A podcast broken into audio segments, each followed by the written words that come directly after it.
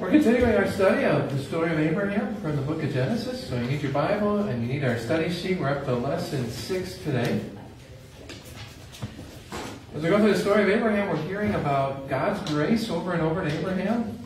We're hearing about Abraham's sin and doubts, but also about Abraham's faith in God's promises, which the Bible highlights that he was a man of faith. So like always, let's start by reviewing a few of the things that we've talked about so far. We've seen that God comes and talks to Abraham multiple times. And each time he kind of talks to him about the same thing. But he always adds a little bit to it. So if you've been coming each week, maybe you've noticed this. There's three chapters of the Bible that are all about God just coming and talking to Abraham. Genesis 12 and 15 and 17. And let's just put down what God tells Abraham each time, and we'll see how it progresses. So if you want to have your Bible open for this part, you can. So Genesis chapter 12 is the first time God comes to Abraham and makes him some promises. What does God tell him in Genesis 12, especially verses 2 and 3? You're going to be a great nation, and I'm going to bless the whole world through you. That's what he tells him. And then remember, this comes out of the blue. It doesn't seem like Abraham expected this. God, out of all the people of the world, God chose him and his family and said, I'm going to make you a great nation. The whole world's going to be blessed through you. And he adds, then you should go to go to Canaan. That's the land I'm going to give you. Okay, that was chapter 12. So Abraham goes to Canaan. We hear some more stories about him. Chapter 15, God comes to Abraham again. And he makes the same promises about you're going to be a great nation and everything, but he adds to them. So especially Genesis 15, verses 4 and 5, what does he add? Don't be afraid. You're going to have a son, and what about this son, do we learn? It's going to come from you, from your own body. So when I say I'm going to make you a great nation, I'm going to bless the world through you, I'm not talking about through your household or through your servant or through people connected to you. You're going to have a son. That son's going to come from your own body, even though you're old. And I'm going to use him to bless the world. All right, so each time God comes, he adds a little bit of something. Some more things happen. Genesis chapter 17, God comes back again. Makes the same promises. You're going to be a great nation can inherit the land. You're going to have a son, but he adds something. This was the, the cool new detail we heard last week. Genesis chapter 17, verses 15 and 16. What does God add about this son? It's going to be Sarah's son. So remember we had the sad story of Abraham and, and Hagar and Sarah, and they, they tried to take things in their own hands. And God says it's not just going to be your son, it's going to be your and Sarah's son. So each time God speaks to Abraham, he adds some more details. And finally, in that same chapter, he gives one more detail we hadn't heard yet. Verse 21. Your son's going to be born in the next year. In the next year. Okay, so he adds even the time in this next year. Okay, so if you look at the story of Abraham, you see this. God, God gives Abraham more and more information as he goes along. You're going to be a great nation, Abraham. You're going to be a great nation because you yourself are going to have a son. And that son, it's going to be not just your son, but it's, it's going to be your and Sarah's son. And you've been waiting a long time. Now it's going to be next year. So each time God comes, he shares a little more information. So the question we can ask is, why did God reveal his will to Abraham just one little bit at a time? Good. To give Abraham the opportunity to have faith. Exactly. Okay, now I think our preference usually is to, well, why doesn't God just tell us everything right now? Okay, but if God were to tell us absolutely everything right now, what wouldn't that give us the chance to do? Have faith. Have faith. And trust. Okay, and so God gave Abraham exactly what he needed to know. Maybe not as much as he wanted to know, but he gave Abraham exactly as much as he needed to know and he asked Abraham to trust him. Right? To trust in him for how his plans were going to work out. Does God do the same thing for us? He does. He does. One, one phrase that I read in something written by Martin Luther this summer was he said that God, God purposely hides some things to leave room for faith. So God purposely leaves room for faith. Hmm. So if there's something in your life right now that you say, you know, God could really tell me what's going to happen. And that'd be nice. At least that's what we say, right? That'd be nice. But God doesn't tell us all that, so then He leaves room for faith. And ultimately, this is what life as a Christian is about. We live by faith. And so there's things that God doesn't tell us, at least not right now, so that we trust Him. And that's a good thing. Any questions or comments about that? Right? Abraham shows us it's a blessing to live by faith. Last time we talked about circumcision. And there's a whole chapter of the Bible talking about how God had this covenant of circumcision with Abraham. We're not going to cover all that today. If you weren't here last week, you can watch our Bible study online from last Sunday. But just two little points. Explain why circumcision was a blessing from God for Abraham and his descendants. It was a covenant. It was part of this covenant. What's a covenant? Agreement. This agreement with God.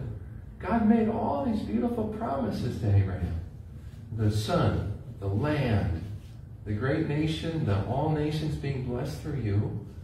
And what God did is he added this physical son. That Abraham, this, this practice, circumcision, is going to connect you and your descendants to my promises. And that's a good thing. It was a one-sided covenant. It wasn't Abraham, you have to do all of these things. Abraham, I'm going to do this for you, and here's a sign that I'm going to keep my promise. We mentioned last time that God gives us signs too. What are physical things that God gives us as powerful proofs of his blessings? The sacraments, like baptism and the Lord's Supper. God doesn't just say, I love you or I forgive you. He uses water, he uses bread and wine, he uses body and blood, and this is a good thing. And so, while the practice of circumcision would have been painful for the people going through it, ultimately, it was a blessing. That this is connecting you with God's promises, and there's nothing better than being connected with God's promises. So, why isn't circumcision necessary for Christians today? Jesus took care of it on the cross. Good. Two, you- two people said two excellent things. One is that these Old Testament signs and pictures all pointed ahead to Jesus. Right? God was setting apart the nation of Israel so that Jesus could come. Once Jesus came, they were all fulfilled. And second, somebody said the Bible says we still need to be circumcised, but it talks a different way. You need to have your heart circumcised. You need to have your whole self circumcised, and that's not cutting off a piece of flesh. How does that happen? Through baptism. Through baptism. Through baptism. When you were baptized, it was like your heart was circumcised. Your sinful flesh was cut off through the water of baptism. And so the New Testament tells us these Old Testament laws were fulfilled in Jesus. And God in the New Covenant, He gives us something even better. So He says, don't be circumcised on the eighth day, but be baptized and wash your sins away. Okay, I want to be a little careful. We talked about this last time, and somebody walked away from Bible class last time, and, and they thought that we said, well, you know what? The Christians just decided it wasn't necessary. And we want to be careful about that, because this is exactly what Christians do today. Christians look at the Bible and they see something and they say, ah, that's not necessary. That's not how it works, right? Do we have the right to decide what in the Bible is necessary and what isn't? No. No, and so we should clarify that God, the Holy Spirit, made clear that the covenant of circumcision was not something that applied to New Testament believers. And God did that by appearing to Peter. He did that by when he appeared to, to Paul and taught Paul. He did that through Jesus and his cross. And so it wasn't just that New Testament believers said, hey, we don't like this, let's stop. It was God made clear that the purpose of circumcision had been fulfilled. And now it's not about whether you've been circumcised, it's about faith in Jesus that makes a difference. Any questions about any of that? Ready to move on? All right, today we're going to be in Genesis chapter 18. So turn there.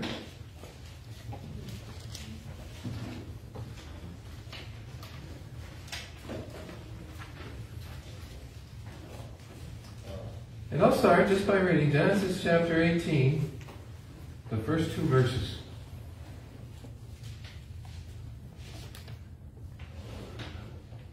Sounds like everybody's there. Genesis 18, verses 1 and 2. The Lord appeared to Abraham near the great trees of Mamre while he was sitting at the entrance to his tent in the heat of the day. Abraham looked up and saw three men standing nearby. When he saw them, he hurried from the entrance of his tent to meet them and bowed low to the ground. I say in study sheet that the first three words give us a clue of the importance of this story. How do they do that? The Lord appeared.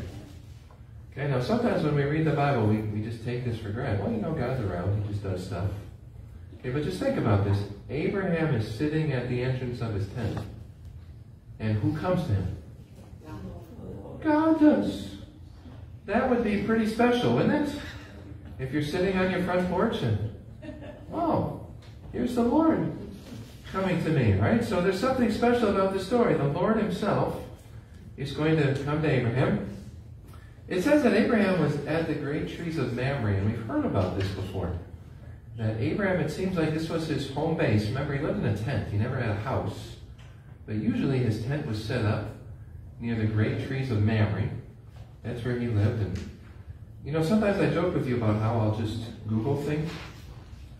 And I should make a disclaimer. It's not good to Google theology. Don't ask, you know, theological questions, because Google won't tell you the right answers. But it can be helpful just to Google, like, names and places.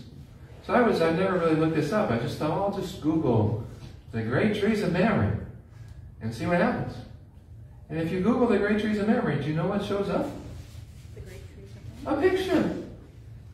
Oh. This is That looks better. the great tree of Mamre. Wow. And I never looked into this before, but there actually is still a great tree of Mamre Is it still alive? that people, some people at least claim, is still the same great tree of Mamre that was alive during the days of Abraham. I'm sure that concrete steel is from Abram's time. And so, yeah, so Abraham built up a steel structure to hold it up in place, maybe. Uh, and so I didn't know anything about this, but you can Google it, Great Tree of Mamre, and this will show up. And now we have to think about this a little bit, right? Do you remember when Abraham lived? 2000 BC. So how many years ago was that? 4,020. 4,023 plus years ago. So this would be a very old tree, right? And uh, I don't know, you know, what it all scientists say about the age of trees, but in Israel, there apparently is still, not multiple, but just one great tree of Mamre that at least some people say is the same tree that was there when Abraham was there. And just if you do a little bit of reading, you know, when you Google it, uh, you'll hear different reports about people who, who've seen it. And I found interesting, there was a man, a, a Frankish bishop, which I think means he was from France, in the year 680, who traveled to Israel. And so, you know, this is kind of cool. 680, that's a long time ago, right? About how many years ago would the year 680 be? And just like this, you know, remind you of math sometimes. It's good to know. 1,343 years ago? Wasn't that 680? Did I say that right? 1,343 years ago? I like it. That's a long time ago. But how many years would 680 be after the time of Abraham? About 2,680. About 2,680. So he's still quite a long ways after Abraham, but a long time ago. So this guy goes to, to Israel 1,300 years ago, and this is what he writes. He says, A mile to the north of the tombs, that would be Abraham's tomb, that have been described above, is the very grassy and flowery hill of Mamre, looking toward Hebron, which lies to the south of it. This little mountain, which is called Mamre, has a level summit, at the north side of which a great stone church has been built, in the right side of which, between the two walls of this great basilica, the oak of Mamre, wonderful to relate, stands rooted in the earth. It is also called the oak of Abraham because under it he once hospitably received the angels. Right? So, you know what this guy is saying? So, he goes to Israel in the year 680, and he goes to where Mamre is, and he finds a big church, a big Christian church. And in the courtyard of the church, there is this big tree. This big tree. So, the tree that we see today must have been there at least in 680. Right? And he's, he was told this is the tree of Abraham, where he received the angels. And he goes on. Saint Hieronymus, do you know who that is? We would, most people would call him Saint Jerome. You heard of the name Jerome? It's a oh. famous church father named Jerome. Saint Jerome elsewhere relates that this tree had existed from the beginning of the world to the reign of the Emperor Constantine, but he did not say that it had utterly perished. Perhaps because at that time, although the whole of that vast tree was not to be seen as it had been formerly, yet a spurious trunk still remained rooted in the ground, protected under the roof of the church. And so St. Jerome, who lived about 300 years before this guy, said that the tree had been around since creation, which I'm not sure that we would believe that. All right, but then this guy seems to be saying that at some point it seems like the tree died, but it wasn't actually dead because part of the trunk still remained. The height of which was two men a trunk. From this wasted, spurious trunk, which had been cut on all sides by axes, small chips are carried to the different provinces of the world on account of the veneration and memory of that oak, under which, as has been mentioned above, that famous notable visit of the angels was granted to the patriarch Abraham. So he says that in 680, uh, 680 AD, there, there wasn't a lot left of this tree. There was still a trunk. But what was happening to that trunk? People were Chipping taking it off. away It was being chipped up. And everybody wanted to go back to their home with a piece of the tree of Abraham. And so now this is what it looks like today. And so what I read, and again, who knows what you can believe, that um, it, it seems like this tree has very old roots to it. And that it's kind of died and then new shoots have grown up over time. And so, anyways, there's actually still a great oak of Mamre I have a question. which some people say is connected to Abraham. Yes, Karen? Of the, back at the very beginning, Mm-hmm. When Abraham saw the three, Mm-hmm. was it God and angels? Excellent question. That's our are going to be our next questions on our sheet. So just hold that thought for a second. We have to ask, who is it that Abraham's actually talking to? Okay. We'll get to that just a I mean, How do you second. know it was God? That's that's the question. Okay, we'll have to see as we read the story how he might have known. it. Darren? Do you pronounce that like Mary? Is that how you pronounce it? I always say Mamre. This has an extra B in it. Yeah, I know, I know that. That's where ancient places you can can say them however you want to, kind of sometimes. Okay? Especially as they get translated from language to language, different letters come in and out. I've always said Mamre, but nobody's told me that that's right or wrong. And here he's got a B, Mambre. Our Bible doesn't have a B; it just says Mamre. Anyways, so there at least is a tree there, still to this day, right? Um, if you go, don't chip off pieces of it. You don't have to do that. Just take a picture and come back. Here's a map. Uh, so Israel, we, we, when you look at Israel, always just right away see where's the Sea of Galilee and the Dead Sea. So the Sea of Galilee is right here. Dead Sea's down here. That kind of fits on your mind what you're looking at. The Jordan River runs from the Sea of Galilee down to the Dead Sea. Here's Jerusalem. Jerusalem is right at the tip of the Dead Sea, but a few miles inland. Okay? Oops, I touched it. Hebron is down here south of Jerusalem.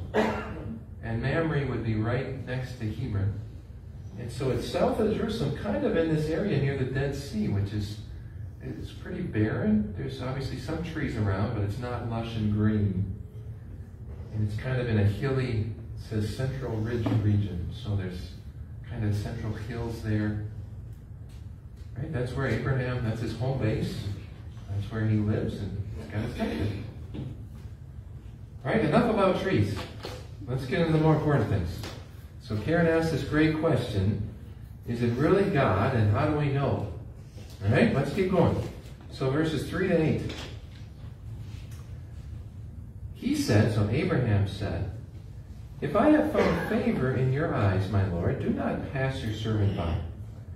Let a little water be brought, and then you may all wash your feet and rest under the stream. Let me get you something to eat so that you can be refreshed and then go on your way, now that you've come to your servant. Very well, they answered. Do as you say. So Abraham hurried into the tent to Sarah. Quick, he said, get three seahs of the finest flour and knead it and bake some bread. Then he ran to the herd and selected a choice tender calf and gave it to a servant who hurried to prepare it. He then brought some curds and milk and the calf that had been prepared and set these before them. While they ate, he stood near them under a tree. Right, so this is what we hear next. The next question I have is Did Abraham know that God was visiting him? No. I don't think so. Not yet. Yes. So, this, it all hinges on one word. What word does it hinge on? My Lord. The word Lord. If you look at verse 3, so my translation says, if, you, if I found favor in your eyes, my Lord. It's not capitalized. And so, did you notice my Bible does not have Lord capitalized, but then it has a footnote where it does capitalize it. And this is just a reminder that the word Lord is just a common word that could be used for any number of different people. Okay? Just the word Lord. So maybe in English we, we'd use like the word sir, only it's probably a little more powerful than the word sir. But you think in Old England there were lords and ladies, right? So you'd say, my lord, you're talking to the... And so it was the same in Hebrew, that you see the word Lord, it doesn't necessarily mean God. It's only from the context that the word Lord means God. So my Bible translation doesn't capitalize L on Lord. And I think most people would say it doesn't seem like Abraham knows that this is God. At least not yet. Wouldn't it be a sign of respect? It- It's a sign of respect. And so instead of thinking, oh, Abraham knows that this is God, look at what he does. This is Abraham having visitors at his house. And when Abraham has visitors at his house, what does he do? He does everything for him. All right, and so here we seem to get a picture of what ancient hospitality was like. And so Abraham and his household, they're just living in tents, and these three men come, almost seems like specifically to them. And the moment that they come, Abraham springs into action. What are different aspects of ancient hospitality shown by Abraham? He washes their feet. I know that immediately makes me think of somebody else. Yeah, Jesus. Jesus washing his disciples' feet. Abraham made sure, well, we're going to wash your feet. They had some kind of sandals on, they were dusty and dirty. Washes their feet. What else? Food. What kinds of food? He doesn't just open the refrigerator and say, well, we had pizza last night. Here's a little, we got some frozen pizza left over if you want some. He gets Sarah and said, you got to make some bread. Okay, now, to make bread, how long does that take? Hours. So it's, you got, stay, you're staying. Okay, it's not, well, hey, I got 15 minutes. Let's chat for a little bit. It's, we're going to sit here and wait for bread to bake. And what else does he get? He gets his, his calf. And now, remember in the Bible, this idea of, of a calf or a fattened calf, this is like, this is like a wedding banquet. This is what you say for the most special occasions. And for Abraham, the most special occasion was having three random people show up at his house. And so he gets the fattened calf and he gives it to his servants. You got to prepare this. We're going to have a big feast. And once all the food is ready, what does Abraham do? Did you notice what he does? He stands and waits on them. He doesn't eat with them. All right, so Abraham doesn't, you know, sit down or remember sometimes they, they recline, they lay down. He doesn't lay down to eat with them. He stands there, right, ready to refill their drinks, ready to get the dessert when it's all set, and he serves them. And right, it seems like Abraham's doing all of this out of a sign of hospitality. He's that excited to have people visit him. It's all kind of cool. Okay, remember how old is he? 99. He's a 99 year old man who's got this huge household and he doesn't, you know, keep watching the football game and send one of his servants to do all this. He drops everything and he serves them. Right? Isn't this how you do? I mean, I eat, and that's back then, they what, twice a day? So it said, yeah, what time is it? It said in verse 1 that it was at the heat of the day. Yeah. So probably in the afternoon, early afternoon, and they're there throughout the day, and maybe this big meal then is about at, at you know That's why. I- sundown. So this is this big thing, all all because some strangers show up. And it's served in the shade He's got this big tree of Mamre right there, where he can serve them under the tree. Good. So maybe one thing for us to ask is, should we do this too?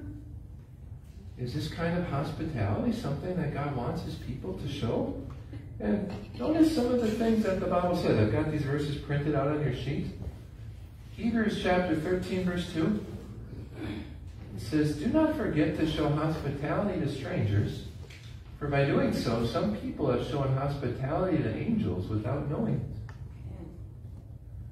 it. And so Hebrews is toward the end of the New Testament. Says, don't, don't forget to show hospitality to even the people you don't know. They might be an angel. Okay, what story from the Bible do people usually think this is talking about? This one. This one. So if you were to read a commentary in Hebrews 13, verse 2, it would say, you know, this is probably talking about Abraham and his hospitality to those people who came to visit him. Right? To, to be kind to everybody. That's always the Bible's message. But this idea to show hospitality to other people, uh, maybe you'll get to host a stranger uh, who's an angel. That'd be kind of a cool thing. Another verse that came to my mind is in Matthew chapter 25. This is in Jesus talking about Judgment Day. And he says he's going to come back and se- separate the sheep from the goats, and the sheep are going to be taken into heaven. And Jesus is going to say to them, I was hungry and you gave me something to eat. I was thirsty and you gave me something to drink. I was a stranger and you invited me in. I needed clothes and you clothed me. I was sick and you looked after me. I was in prison and you came to visit me. So, what kind of things does Jesus point out as evidence of believers' faith?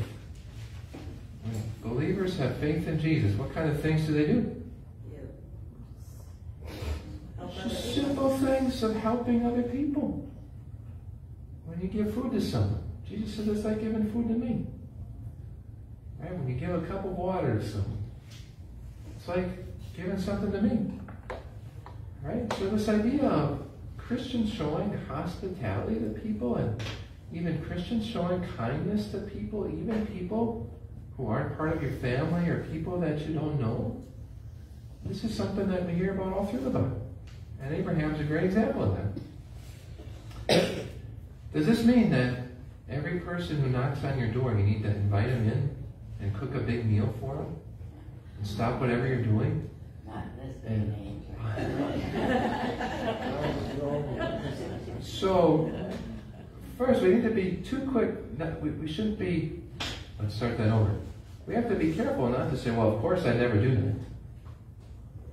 Because showing kindness is something that's good. Even in the Bible, though, there are, there are some warnings. So Second John, that's this little book at the end of the New Testament, just has one chapter. It says this, anyone who runs ahead and does not continue in the teaching of Christ does not have God. Whoever continues in the teaching has both the Father and the Son. If anyone comes to you and does not bring this teaching, do not take them into your house or welcome them. Anyone who welcomes them shares in their wicked work. And so, in this context of it's really good to be welcoming and to show hospitality to people, The Bible says if somebody comes to you and is sharing false teachings, what should you do? Slam the door. I don't know if it said slam the door, but it said don't take them into your house and don't don't welcome them. Okay, so it's the Bible, like always, it, it's it's just strong things, but it's very nuanced in what it says. And so Christians look for opportunities to be kind and show hospitality. But if someone is going around spreading lies about Jesus or trying to lead people away from God, don't welcome that person. Don't invite that person in. I think at one time in a different church where I was serving, I was visiting somebody at their house. They weren't a member of our church, but they came a few times and just was talking to them and they mentioned how, oh, you know, of course, whenever the Jehovah's Witnesses come, I always invite them in and listen to everything they say. I said, why, why do you invite them in and listen to everything they say? He said, well, that's what the Bible tells me to do. So if somebody comes to my house, whoever it is, I'm going to be kind. I'm going to let them come in. I'm going to listen to whatever they say. You know, it's like, what do you, kind of like my, my heart hurt a little bit. It's like, well, you are a really nice person. And you're really trying to be a nice person. And that's good. And you invited me in and you're listening to what I'm saying. And that's a really good thing. But you can't, you can't listen to what everybody says. And so being kind and being hospitable, it doesn't mean welcoming people who are going to try to lead you away from God. Okay, and so showing hospitality. If a Jehovah's Witness or a Mormon knocks on your door, I hope that you're kind to them. Right? But I also hope that you don't listen to everything that they say. All right? And so both things are true. I got one in the past week in the mail that said our neighbor, where my neighbor is supposed to be. Mhm. And I opened it up and I said, what's this? And it's a husband and wife, uh, living on. We live in your neighborhood and are you worried about what's happening in the world today? And, and, and, and, and, and, and well, uh, time before, a man came to my door, he was a Jehovah Witness, and I finally said, well, I believe in a triune God. Well, I do that too. Yeah, right. and just to get me down to, to their place of worship, and then I said, well, this guy said he believed in a triune God. And he starts denying. So that's where God, God tells us to be cautious. He wants us to be kind and compassionate to people, but to, to be cautious, especially if people are sharing a false message that's against what the Bible says. All right, but maybe from the story of Abraham, we can just take this encouragement of um, showing hospitality. This is something that God's people do. So it doesn't seem like Abraham knows that it's God. Right? If you or I had showed up, he maybe would have done the same thing. He would have said, hey, stop. Not just for a little while, but for the whole rest of the day. And I'm going to fix you a banquet like it's your wedding. And I'm doing this because this is what I want to do. It seems to have been the custom in their, their neck of the woods, because there are all kinds of stories about people, strangers coming into the town and, and being invited in. Yeah, but so it was part of their culture more than it is in ours, for sure. They didn't have gas stations or fast food restaurants. Or, I mean, if you're traveling around, what are you supposed to supposed to eat, right? You could carry your food with you, but people depended on other people them in. Kind of. Some of you grew up when in the age of hitchhikers, didn't you? And people would really make it all over the country, just doing that. Now we don't do that anymore, right? But this hospitality, we want to still find ways to show that in ways that fit with with our world today. Right? Let's keep going. It's more than just about a tree and hospitality. There's even more. Verses 9 to 15. Where is your wife Sarah? They asked him. There in the tent, he said. Then one of them said, I will surely return to you about this time next year, and Sarah, your wife, will have a son. Now Sarah was listening at the entrance to the tent, which was behind him.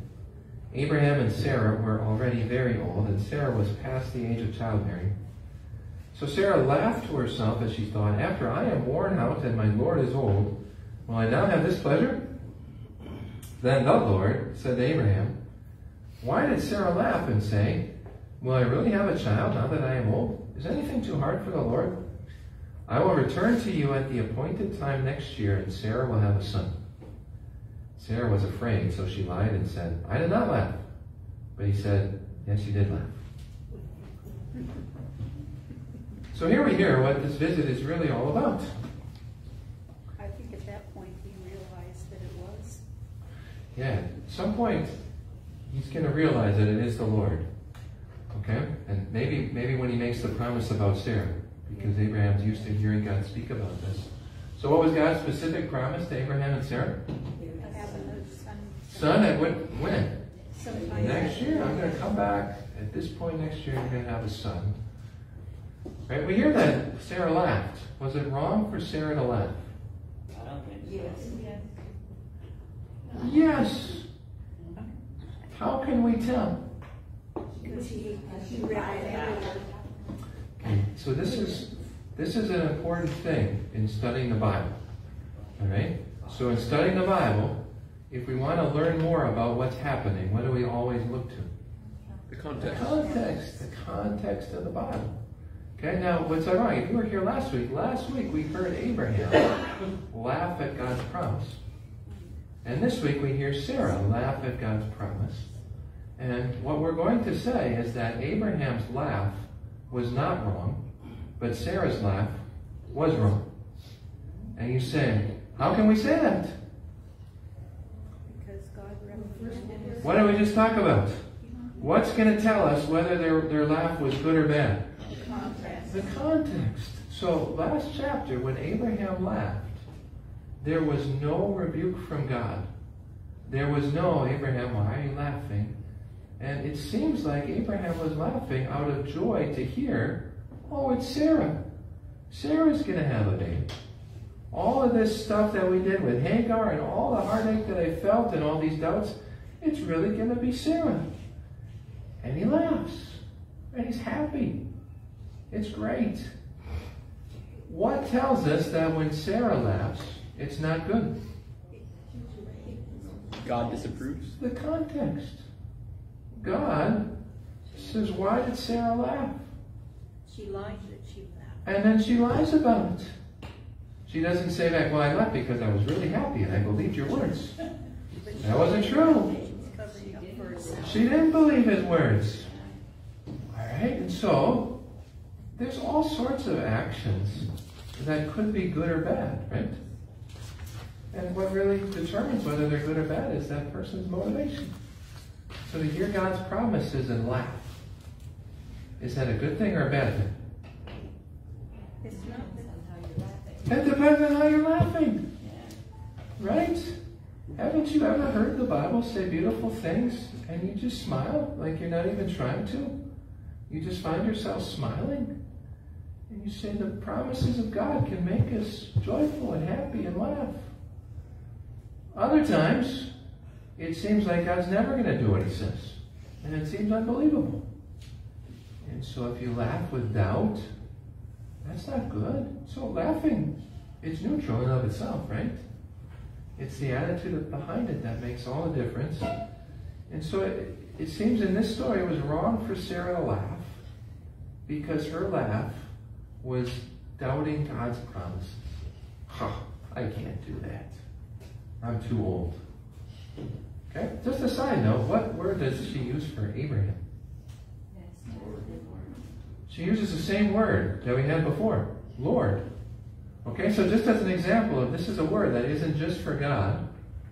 Okay, and so she uses my Lord or my Master for Abraham, just like Abraham said my Lord to these guests who are coming. How does the next verse tell us that this is most certainly God? What does verse 13 start with? Then the Lord said to Abraham, and what do you notice about that word Lord? How is it different? All capital, which means this is not the word for sir or master. This is the word for God, for Yahweh, for Jehovah. Okay, so Lord, when, when the, the ORD are not capitalized, that's a word that could be either. When it says Lord, all capital letters, this is the special word in Hebrew that is only used just for God. And so if there's any doubt whether this is really God, it's erased in verse 13, where it says, The one speaking to Abraham, who was one of these three men, was the Lord, which is God Himself. You had verse 10. Surely I will return to you. I, I suppose that an angel could say that. But in our, in this version, Lord is capitalized. In verse 10? It says when the Lord, when the Lord said. All right. So part of this has to do with um, the translation, I was carrying words over. So clearly, in this dialogue between Abraham and the one speaking, it comes out very clearly the one speaking to him is God, who's one of these three men. How did, well, how did Sarah, I mean, I'm having a hard time trying to figure out why it was bad for her to laugh, because if some guy showed up and I didn't know he was the Lord, I mean, I, Abraham didn't know he was the Lord for a while. She's in there baking bread, running around the house, and then some guy says, oh, you're gonna have a baby. He's like, ah, yeah, I'd be laughing too, I wouldn't believe, so I think it's you her age. So that's an excellent, that's an excellent question, Alan. So again, the reason that we know that this wasn't good for her to laugh is from the reaction in the Bible. If all we hear was Sarah laughed, we could take our, but because of the reaction in the Bible, the Lord says, why did she laugh? And then she lies about it and says, I didn't laugh. And he says, yes, you did. So the only reason I'm saying we know that it was wrong is because of how the reaction happens in the Bible. That tells us it's wrong. As far as just thinking it through, why should Sarah not have laughed in disbelief at this? Maybe what we could add is that Sarah knew God's promise. Whether she knew these three men were, were from God or not, for the last 24 years, Sarah had heard Abraham talk about God's promise. That makes sense. Right? And so, so you're right. Well, did, did Sarah in the tent know this is the Lord talking to Abraham? I don't know if we can say that. But Sarah did know the Lord has promised me a son. And so when these three men say, you know, it's going to be next year, whether she knows that those are from God or not, she knows God is going to do this. Does that make sense? Yeah, that makes more sense. Yeah. Sam? forgetting that Sarah already knew the promise, I would laugh too. And then she didn't lie about it till after he identified himself as Yahweh. Yeah. So I was with her. So isn't isn't this just a good example of how, um, you know, people's sinful behavior makes a lot of sense to us, right? So doubting a promise of God that seems unbelievable, that makes perfect sense to us, right? It does. And so I don't think any of us can judge Sarah as if we haven't done that, Right. right? I think we look at Sarah and we say, yeah, you know, I've done it too and for God to call her out, that yeah, that's that's God talking to me too. Does that make sense? Okay, so I I don't mean to say, well, Sarah was so was so wrong to do this. I'd never do that. No, Sarah Sarah did what we would do. Okay, she knew God's promise. She knew she was going to have a son. It was really, really hard to believe that. And by the time she was 89, it was really hard for her to think that was really going to happen. Okay, and so she laughed in disbelief. And let's just let's just say this. Why why is that such a big deal? So is anything too hard for the Lord? God says back. What makes doubt so sinful? We're sinners. We're sinners, but what, what's so wrong about doubt? It just seems like a little. I mean, God makes an unbelievable promise. Like, well, it's a lack of faith. All right, and so what makes doubt so dangerous is that doubt is the opposite of the most important thing. Yeah. And for us as Christians, what's the most important thing in our lives? Faith. In Jesus, and doubt is the opposite of that. And so doubt is the most natural feeling in the world, right? Somebody says something, you think, no, I don't think that's going to happen. Right? And yet the Bible points out doubt when it comes to God, this is a dangerous thing because doubt is the opposite of faith. And we live our lives by faith. So this phrase from God, it's the start of verse 14, is anything too hard for the Lord? This is a phrase, the answer is no. Good. Glad you answered. The answer is no. Nothing is too hard for the Lord. It's a phrase that shows up worded differently each time, but at different points in the Bible, talking about really important things. So I tell, I tell you to look up these three verses because in each of these three verses you're going to find this same phrase, worded different. It's not going to be the exact same words, but this idea God can do everything. Right? I want you to actually do this on your own. We'll take a couple minutes. Look up these three places and then just write down what is it that seems impossible that's not impossible for God. Understand? So for Sarah, it was a 90, 89 year old lady having a baby. This is impossible. But not for God. Look up these three. Maybe you want to start with the ones in Luke or Matthew because they're easier to find, that's fine. But take a couple minutes, look up each one. What is something that just seems impossible, but it's not impossible for God? I'll give you a couple minutes to do that. You can talk to people too. That's okay.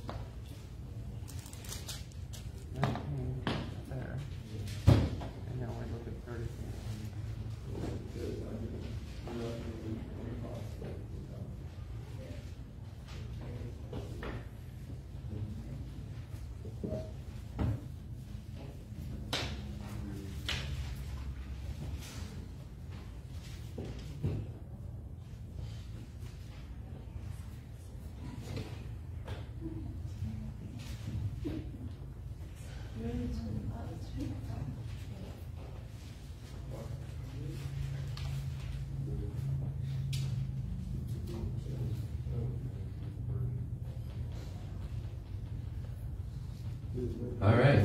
Good to see you looking through the Bible. Maybe you didn't make it to, to all three places. That's okay. Thanks for trying to look some of them up. So here's three other places where we hear something like this phrase that nothing's too hard for God, or God has power to do everything. What are the different places that's used? Did somebody look up Jeremiah 32, 17? Denise? Um, that God made the heavens and the earth. Yeah, God created the world. It seems impossible, right? And it'd be impossible for anybody other than God. God made the world. Right? How about Luke 1, 34 to 37? Virgin birth. The virgin birth of Jesus. Oh. So the idea that Mary was a virgin when Jesus was born. So how can how can a lady give birth to a child without a man? It's impossible. But nothing's impossible with God. And the last one, Matthew 19. The salvation of legitimately any single person. How can anybody be saved? We had the story of the rich young man. It seems to the disciples he's not going to be saved on his own. And they said, Who can be saved? And well, with people, this is impossible. But now with God, all things are possible with God. It's just great to see how that, that little phrase shows up again and again. Sarah having a baby. Impossible. But not with God. Creation of the world. Seems impossible. Not with God. Jesus' miraculous birth. Not impossible for God. You and I being saved. God can do it. Right? You see that verse show up over and over again. And that leads us to this is something that we can we can use when we face situations that just seem like there's no way out. So I just put three on your page. And you can probably think of some on your own, but if you or a loved one are sick with cancer, and there can just be this feeling of, oh, it's never going to work. It's never going to work out. And what does God promise you? Nothing's too hard for him. Nothing's too hard for him. And so that means God has the power to heal cancer here in this world. And sometimes he does in miraculous ways. Or, what's the other option? He takes them home. God has the power to take someone to heaven and to heal them perfectly and completely forever. Nothing's possible. Im- nothing's impossible. Let me make sure I say that the right way. Nothing is impossible for God. All right? If you're anxious about the future of the world, Then no word from God will ever fail. no word from God will ever fail. Right? There's a lot of uncertain things. But there's one thing that is certain, and it's God and His promises. And so maybe spend a little less time thinking about all the uncertain things. I just say he's got it all in his hands. God's got it all in His hands. Spend more time with God and His Word. All right, are you filled with big dreams for your life? What about that one? God, all things are possible. Is it good to have big dreams for your life? Yeah, I guess we should be careful. Not that, well, as a Christian, everything's awful. Just, just think everything's going to be up. Maybe. There's a lot of hard things in life, but if somebody says, you know what, I, I think God might be able to use me to do this, what would the Bible say? Go and do it. Do it to the very best of your ability, to the glory of God. Right? God can do even bigger things than you could ever imagine. So if God provides an opportunity or gives you an ability or skill, go and do it and use it to the glory of God. Yeah. There's a part of, of Jeremiah that talks about uh, outstretched arm. There's another verse that talks about uh, it's God's arm too short. And I always think about that because he can reach to the farthest, farthest. Excellent. So one way the Bible states the same point is that God's arm is not too short. You just think if you need help and someone reaching out and oh they can't quite reach me, their arm is too short. But not God's. God's arm can just stretch and stretch and stretch. Good point. Let's go on. We're going to read the next section too. We've got a little time left. So after these three visitors come, they actually stick around and they go for a walk with Abraham. So Abraham's going to go for a little walk with these three visitors. One of them is the Lord, the other two are angels. So verse 16 to 33, I'm just going to read the whole section. It all fits together. When the men got up to leave, they looked down towards Sodom, and Abraham walked along with them to see them on their way. Then the Lord said, Shall I hide from Abraham what I'm about to do? Abraham will surely become a great and powerful nation, and all nations on earth will be blessed through him. For I have chosen him so that he will direct his children and his household after him to keep the way of the Lord by doing what is right and just, so that the Lord will bring about for Abraham what he has promised for him. Then the Lord said, The outcry against Sodom and Gomorrah is so great, and their sin so grievous, that I will go down and see if what they have done is as bad as the outcry that has reached me. If not, I will know. We're going to stop there. I said we're going to read through the whole thing. I wasn't telling the truth. I'm sorry. So we'll stop right there. And here's the context. We're gonna the rest of it we'll read all together. We hear about these three men, the Lord and these angels, are going to go down towards Sodom. And we've already heard something about Sodom. If you just look back at Genesis 13, verse 13, what have we already heard about the city of Sodom? He said it was full of wicked people. And so the wickedness of Sodom somehow is just well known. Everybody knows how wicked and sinful the city of Sodom is. And that's where these three men are going to go next. They're going to go to Sodom. And then God, it, it's interesting, he talks to himself. And he says, you know, should I keep hiding from Abraham what I'm going to do? No, I won't going to hide it from Abraham. If I'm going to do all these great things for Abraham, then I should share with him what I'm going to do next. And he tells Abraham the, that the outcry against Sodom has become great. And we hear about this in a different place, not against Sodom, but this outcry. If somebody could go back even further, same book, Genesis chapter 4, verse 10. In Genesis chapter 4, verse 10, what's the outcry that goes out?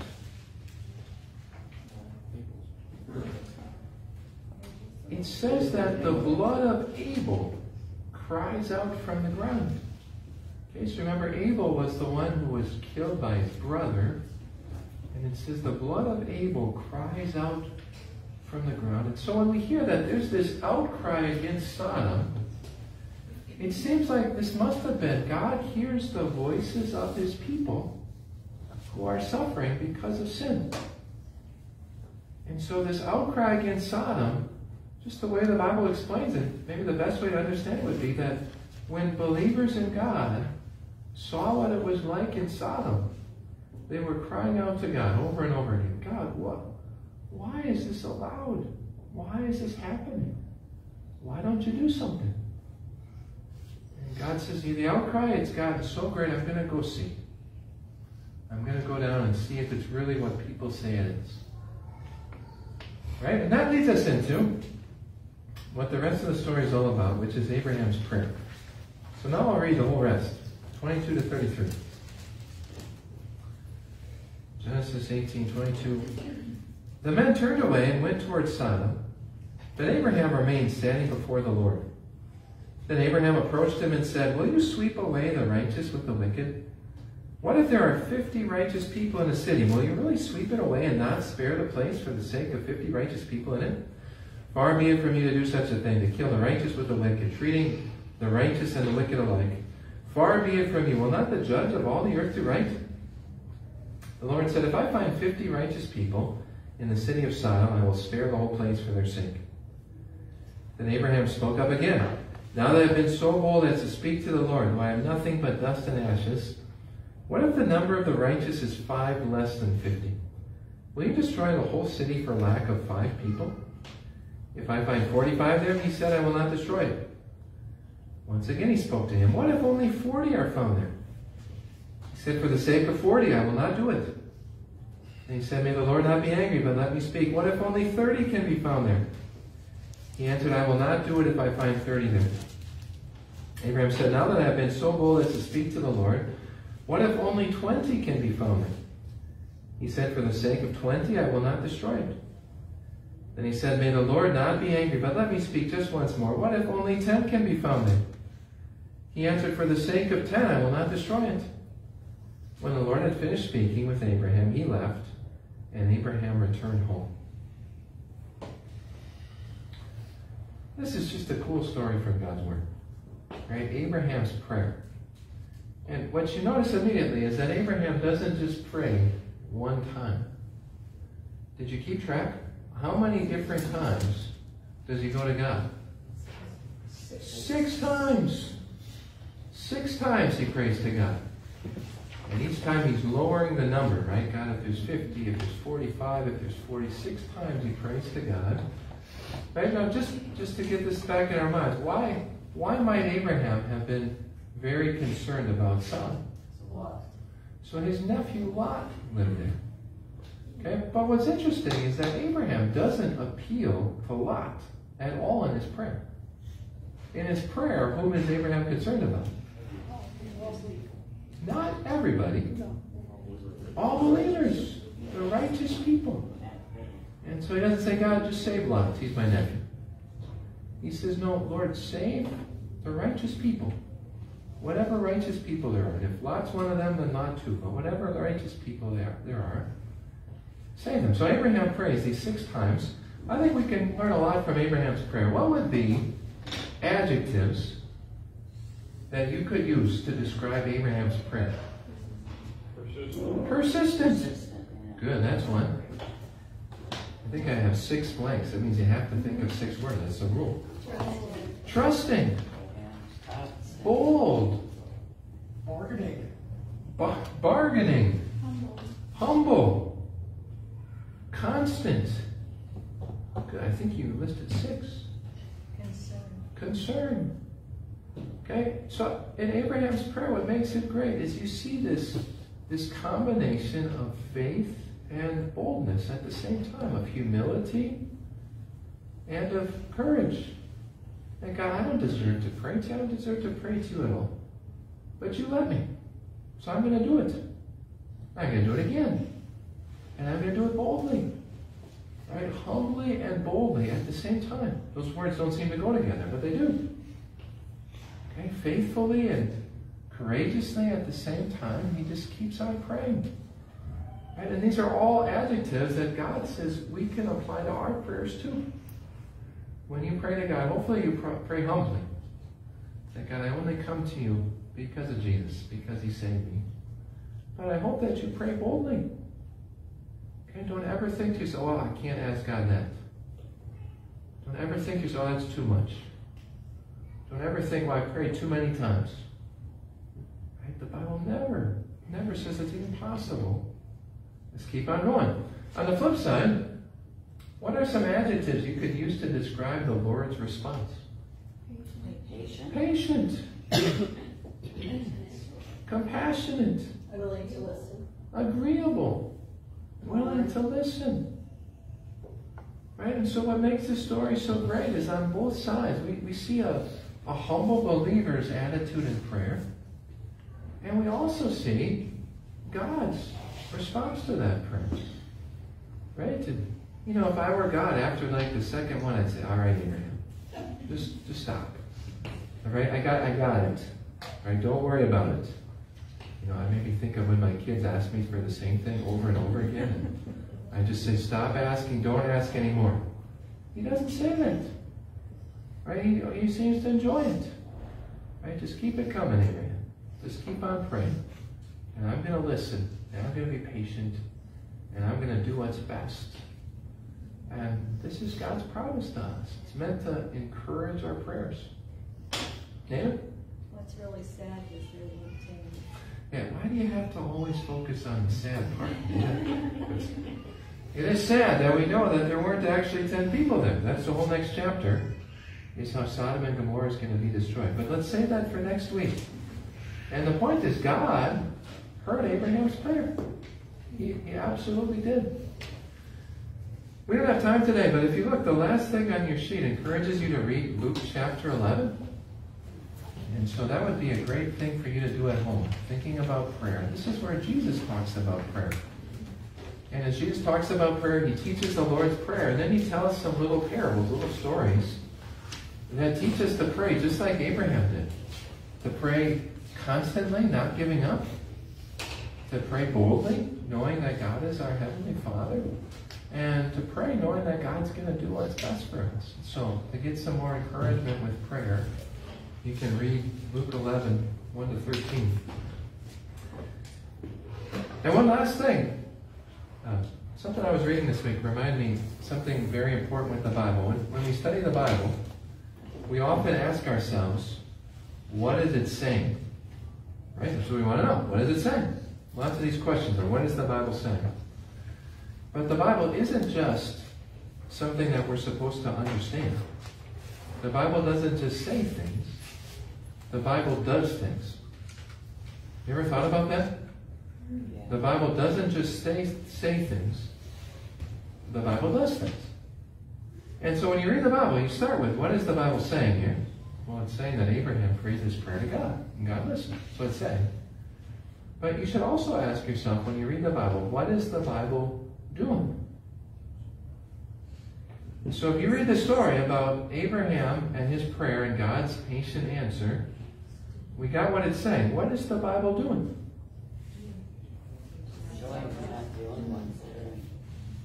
And there's maybe not one right answer. What the Bible's doing is the Bible is motivating us to pray. Can you see that? It's not just saying, look at how Abraham prayed. It's saying, you can do this. You go and pray, just like Abraham did.